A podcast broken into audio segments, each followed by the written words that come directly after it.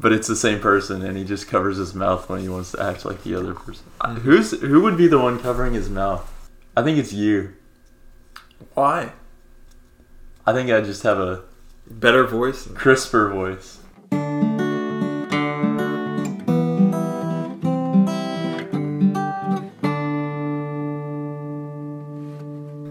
But do you kind of want to explain this so we can kind of see where we get the idea for this podcast from, just in general?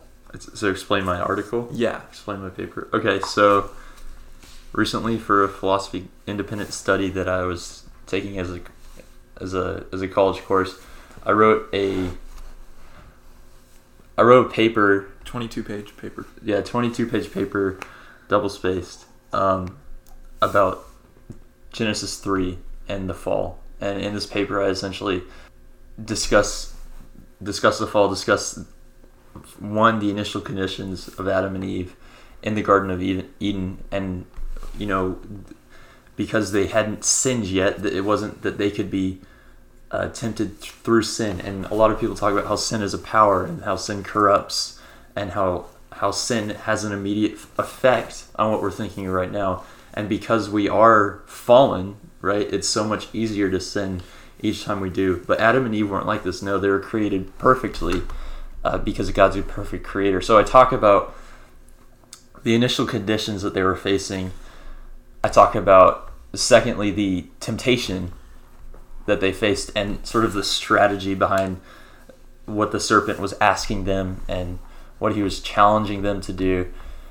And then I talk about uh, the death that God says would result as a result of of breaking His commandment and eating of the fruit of the tree of the knowledge of good and evil. And then finally, I talk about the hope of restoration, how it is that maybe we can't come back to God, but He comes back to us, and this gives us restoration. This gives us redemption. And yeah, I, I titled the essay "So Will I?" Uh, it's it's the title is "So Will I?" question mark, but I, I say "So Will I?" and it's a it's a spoof. Would I say spoof? Is that the right word? Illusion.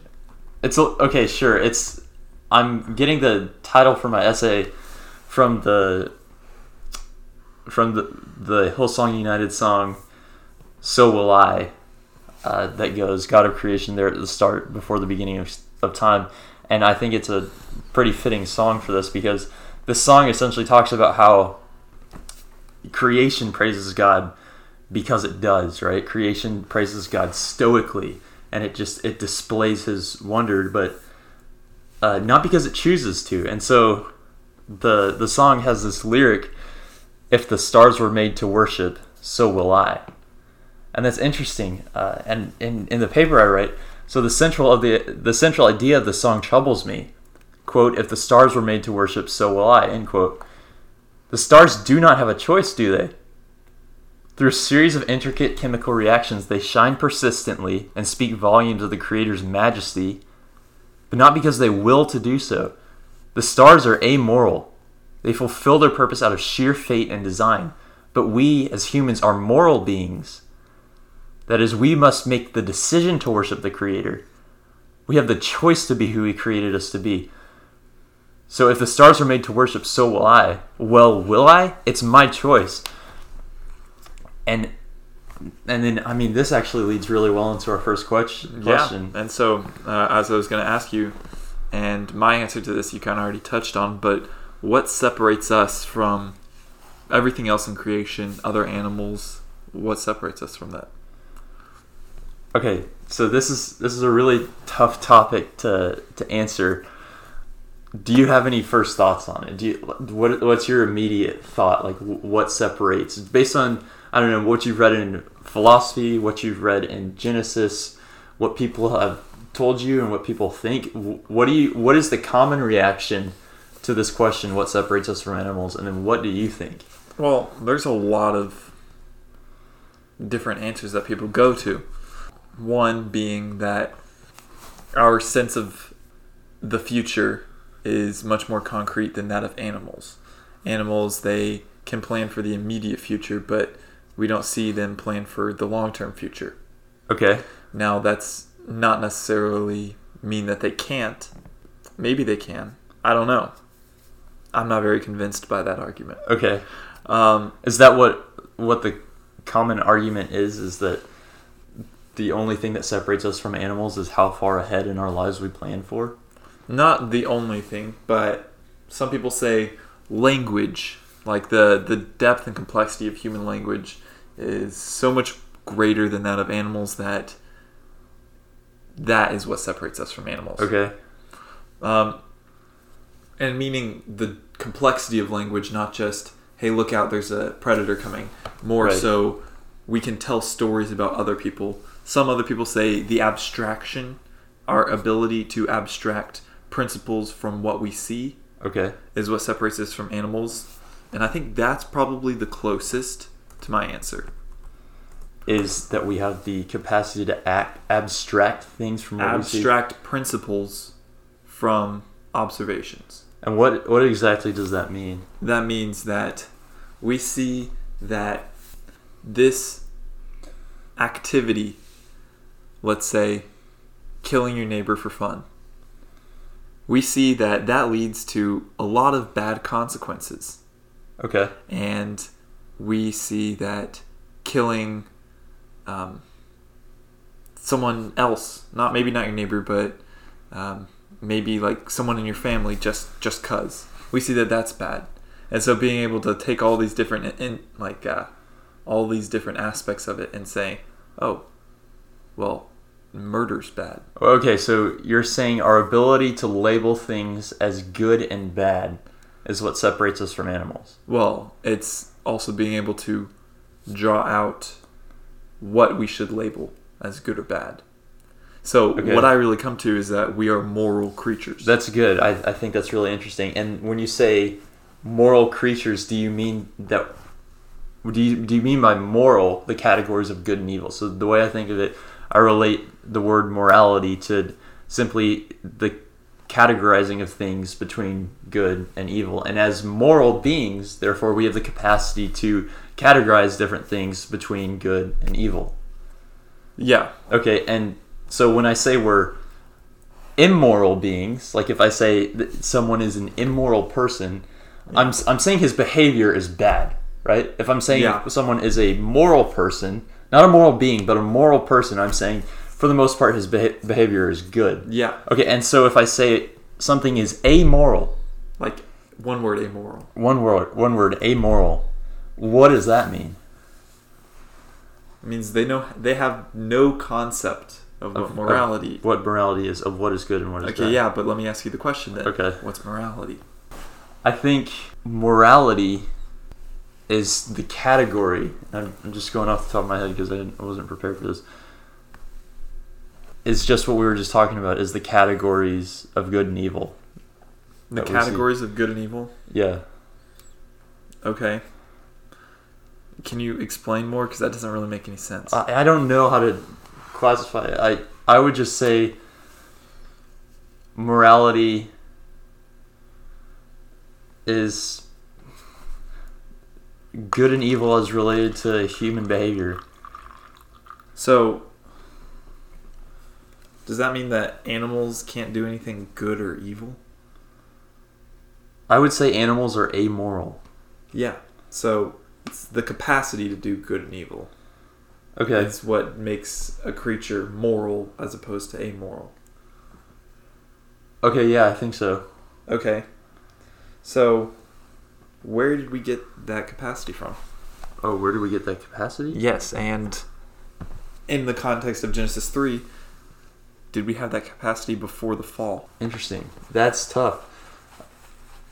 So I'll start with the second question, and if you can just remember that first question, because I'm probably gonna f- forget it. What? Where did we get the capacity from? Yeah, and did we have it before the fall or not? Did we have it before the fall? Okay.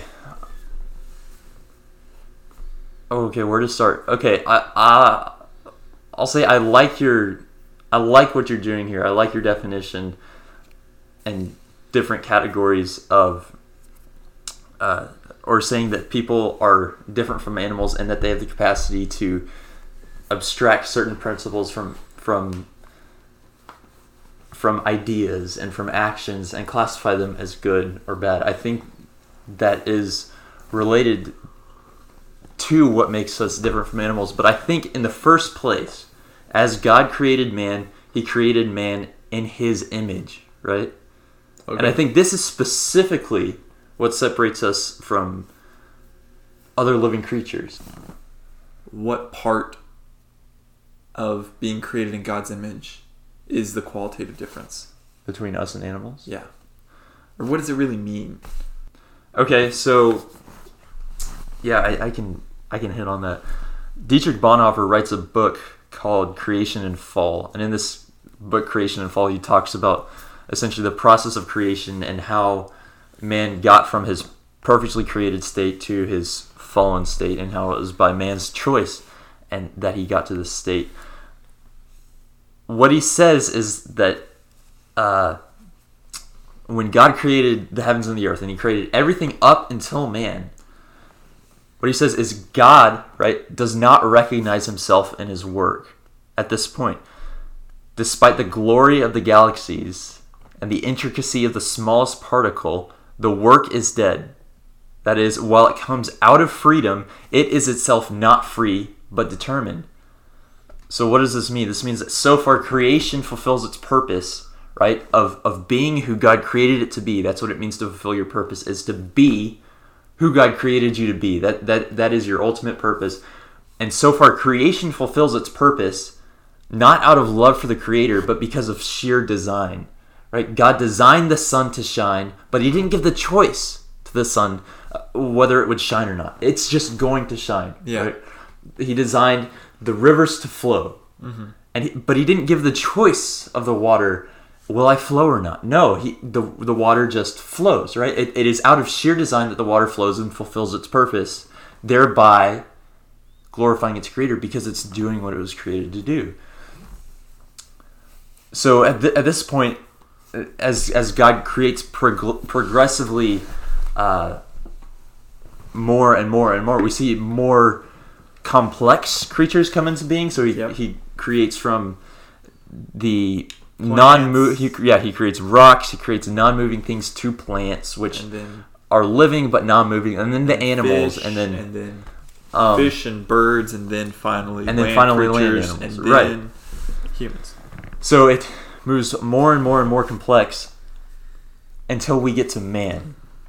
And at this point, God says, Let us create man in our own image. What does that mean?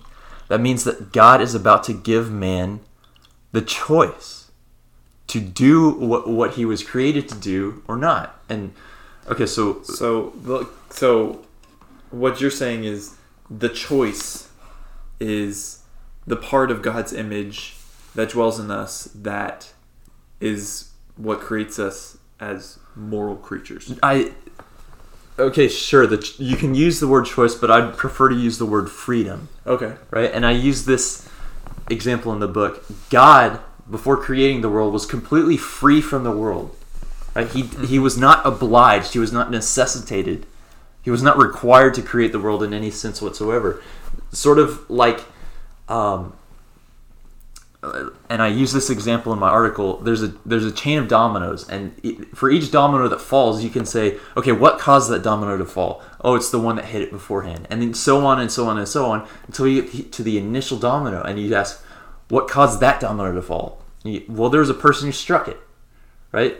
And and in this sense, you ask this person, what caused you to strike it? And he said, I have the choice, right? Mm-hmm. I was free from this chain of dominoes. I was completely free from this scenario. Mm-hmm. And I had the choice of whether to strike it or not. So what I'm saying here is nothing forced God to create man. It wasn't that God was lonely, right? He was existing in relationship with himself as a trinity mm-hmm. for eternity, right? And we don't even understand what that means. We're just thinking of really, really, mm-hmm. really long time. But he was already existing in himself before he created time. Okay? Yeah. So we're going to conceive of him through the medium that we that we think in, which is time. But keep in mind, he created time. Okay, so God is completely free from everything He creates. He didn't have to, but He did. He did create us. He did give us being. Okay. Okay, and so that's what God's freedom is: is not being necessitated, not being required at all to create mankind. Um, and and so what does this mean for us? That means that if God wants to create man in His own image, He's going to have to give man this freedom as well. Okay. So he's he's going to somehow endow man with this freedom, this choice. And how does this cho- choice take place? Well, this choice takes place for for us in the sense that we have the ability to choose whether or not we we will right whether or not we will be who god created us to be whether or not we will be uh, the people that god created us to be the moral agents that god created us to be we can choose to reject all this. We can Yeah. we can and in that sense we're, we are not being who god created us to be. And why does he do this? Why does he give us a choice? What is so special about having the freedom? Precisely because we have the freedom we're able to act out of love. And i think here's where we here's where it gets like i mean if it wasn't confusing before it gets even more confusing now. What does this mean that freedom results to love so think of a um, i was reading the story of esther this morning and king xerxes xerxes xerxes that's a hard word xerxes Xerxes. Xerxes. Xerxes.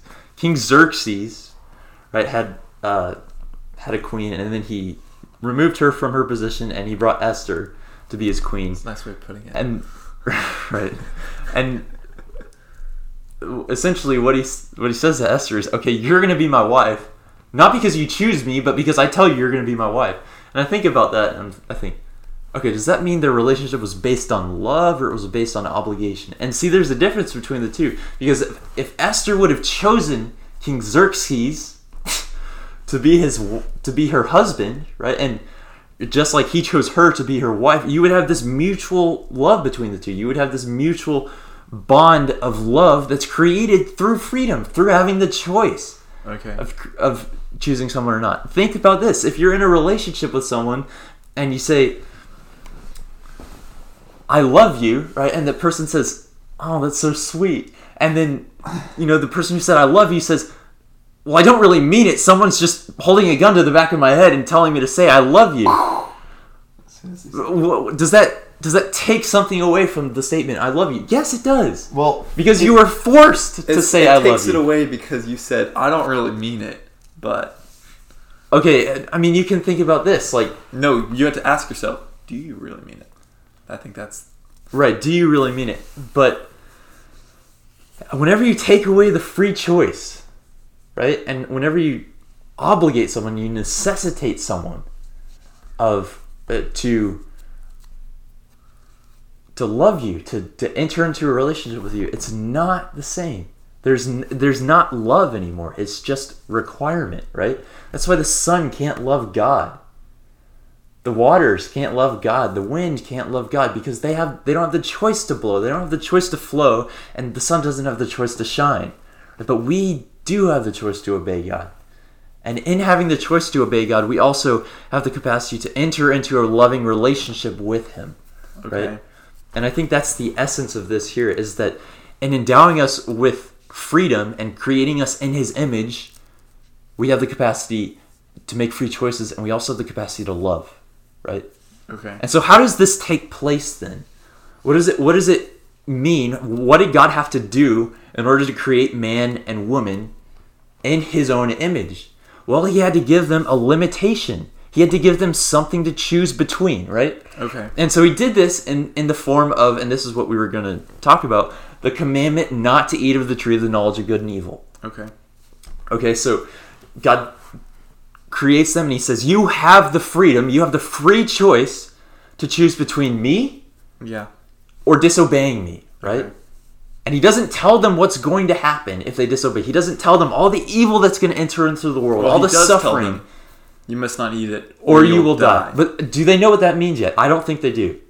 I don't think they know what it means to die because they haven't experienced it yet. They haven't seen it yet. They haven't seen the corruption that Okay. death brings yet. Okay. So they So- just they just think something will happen if we do it, Okay. right? But they don't know exactly what it is. They don't know the pain that will follow because keep in mind they hadn't they haven't tasted Yeah. that evil okay. yet. Okay. Can I can I say something? Yeah. Okay, so what I think, the reason why I think God chose to put the tree of knowledge of good and evil, what I think the knowledge of good and evil is, is viewing eternity. That's kind of how I see it. Okay, what do you mean by that? I mean, when they eat of the knowledge of good and evil, they are able then to extrapolate their actions into the future. They're able to say, oh, this separation from God in eternity, like uh, I think Tim Keller talks about um, hell being if you took your facing away and running away from God to eternity, you would be infinitely afar from Him. Right. And so they're able to see what would happen to them. They're able to see how infinitely far away is. They understand what it means to die, and that is to be separated from God. That's interesting. I don't know quite how to how to take that yet. You, it's you're onto something because having the ability to look into the future, right, also implies that there's a past that's behind us. Yeah. I think I think that's true. And Soren Kierkegaard in his book, The Concept of Anxiety, discusses how it before the before the human race, right before Adam and Eve ate of the tree of knowledge of good and evil, the race didn't have a history. And he talks about how sexuality, right, and the ability to reproduce actually comes as a result. Look at the curse that God gives Eve. In pain you will bear children, right? In Yeah. pain you will have you will have labor. And he, he talks about how sexuality and, and like Adam and Eve, maybe they wouldn't have children had they never eaten of the tree of the knowledge of good and evil. The race would have remained one, right? The, the race would have remained united between those two and God. That's interesting. And he says, because, however, they ate of the tree, they now have a history. Now the race has a history. And you have descendants being born. You have generations giving rise to generations, generations, Yeah. generations. And then that also means that whenever we look at the curse that God places upon them, it, in light of, if we look at the tree, if we look at the fruit as being able to see the consequences of our actions, the curse that God places seems less of a curse and more of a prophecy. So Right. he says that. Um, That's a good point. he says, through painful toil you will eat food from it, talking about the ground, all the days of your life. It will produce thorns and thistles for you. You will and you will eat the plants of the field. That's basically like the agricultural revolution. And this is the curse he gives Adam, right? Yes, he's saying, "Hey, you now realize that you are going to die on this earth. You will die. You will return to Right. You can now see that, can't you? Yes. Okay. And so you're going to have to try to stop that because you have this now anxiety produced from sin within you that you will want to stop that. And so you will do everything you can. You will work the ground to try to produce food and to eat of it. It says, By the sweat of your brow you will eat your food until you return to the ground, since from it you were taken, for dust you are, and to dust you will return. And so it's really just, it says, Their eyes were open. They know they're going to die, and they don't want to. Right. That's really what I think it means. That's interesting. Uh, yeah, I, I really like the statement you made. How what this this isn't so much a curse as much as it is the natural consequences of the action. Exactly. Right. So uh, what is, what is Newton's law? Every action has an equal and opposite reaction. So eating of the tree, in in the metaphysical sense, the the metaphysical act of eating of the tree has an equal and opposite metaphysical act, metaph- metaphysical reaction to the initial act, which is what? Which is so God created a system, and you can picture it like this: God created a system in this world and I like to think of it like gears. So he created this entire system, and there's a bunch of gears, and we're the gear that's right in the middle of the whole thing, and on which the whole thing hinges. Okay?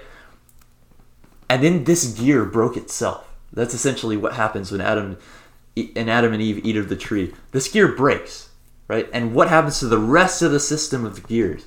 Well, because it all hinges on this one gear, the rest of the system is going to fall prey to corruption. The rest of the system isn't going to work as it was initially intended to work. We're going to see nature, right? We're going to see nature itself suffer consequences. We're going to see death enter into the world. You can even argue that death wasn't in the world of animals until this happened. You, we're going to see evil not affect not only humans but but other parts of creation as well. And this is all because of of eating of the eating of the fruit of the tree. I don't know about the whole death not in animals thing yet.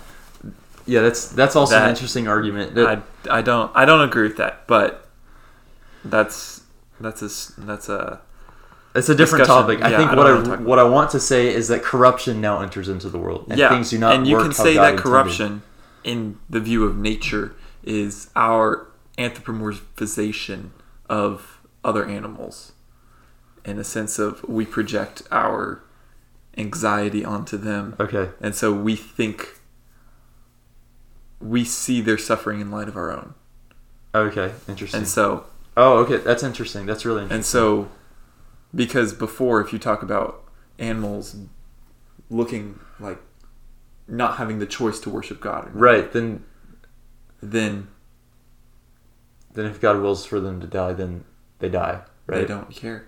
and like- being amoral, right? It, it doesn't mean anything. But if I mean, we not that they don't project, care, but yeah, if we project our, if we anthropomorphize animals, or with if we see them as being moral creatures, which a lot of us do, right, then we see them as being able to do good and evil, which and we see them also suffering. They see, we see them Yes. being affected by good and evil. Yes, and obviously pa- animals can feel pain, but that gets into is pain and suffering the same thing? Okay.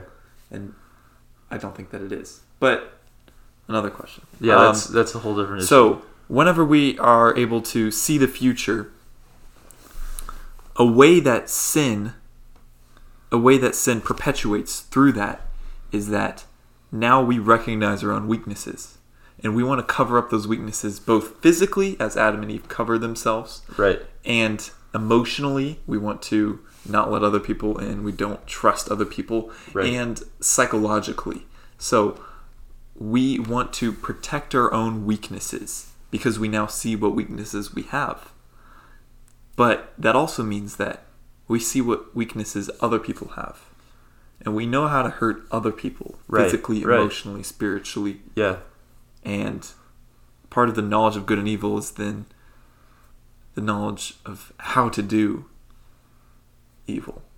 okay, And so whenever we see our weaknesses, we see others' weaknesses and we can exploit that, which, as we've seen throughout history, is done quite often. okay. Um, did you want to did you want to talk about the the death that God predicted would happen when they eat of the tree, and that does happen as a result? Do I want to talk about the death? Yeah. Well, what do you want to talk about it?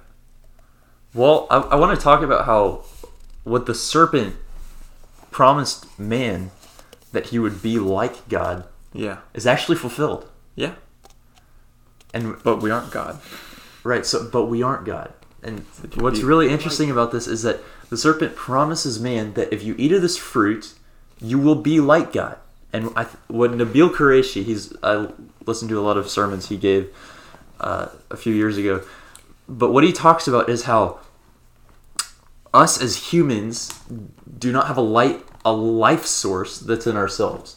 Sort of like uh, a television or computer has to be plugged in to a to a electric source in order to have life in order to function as it ought to function.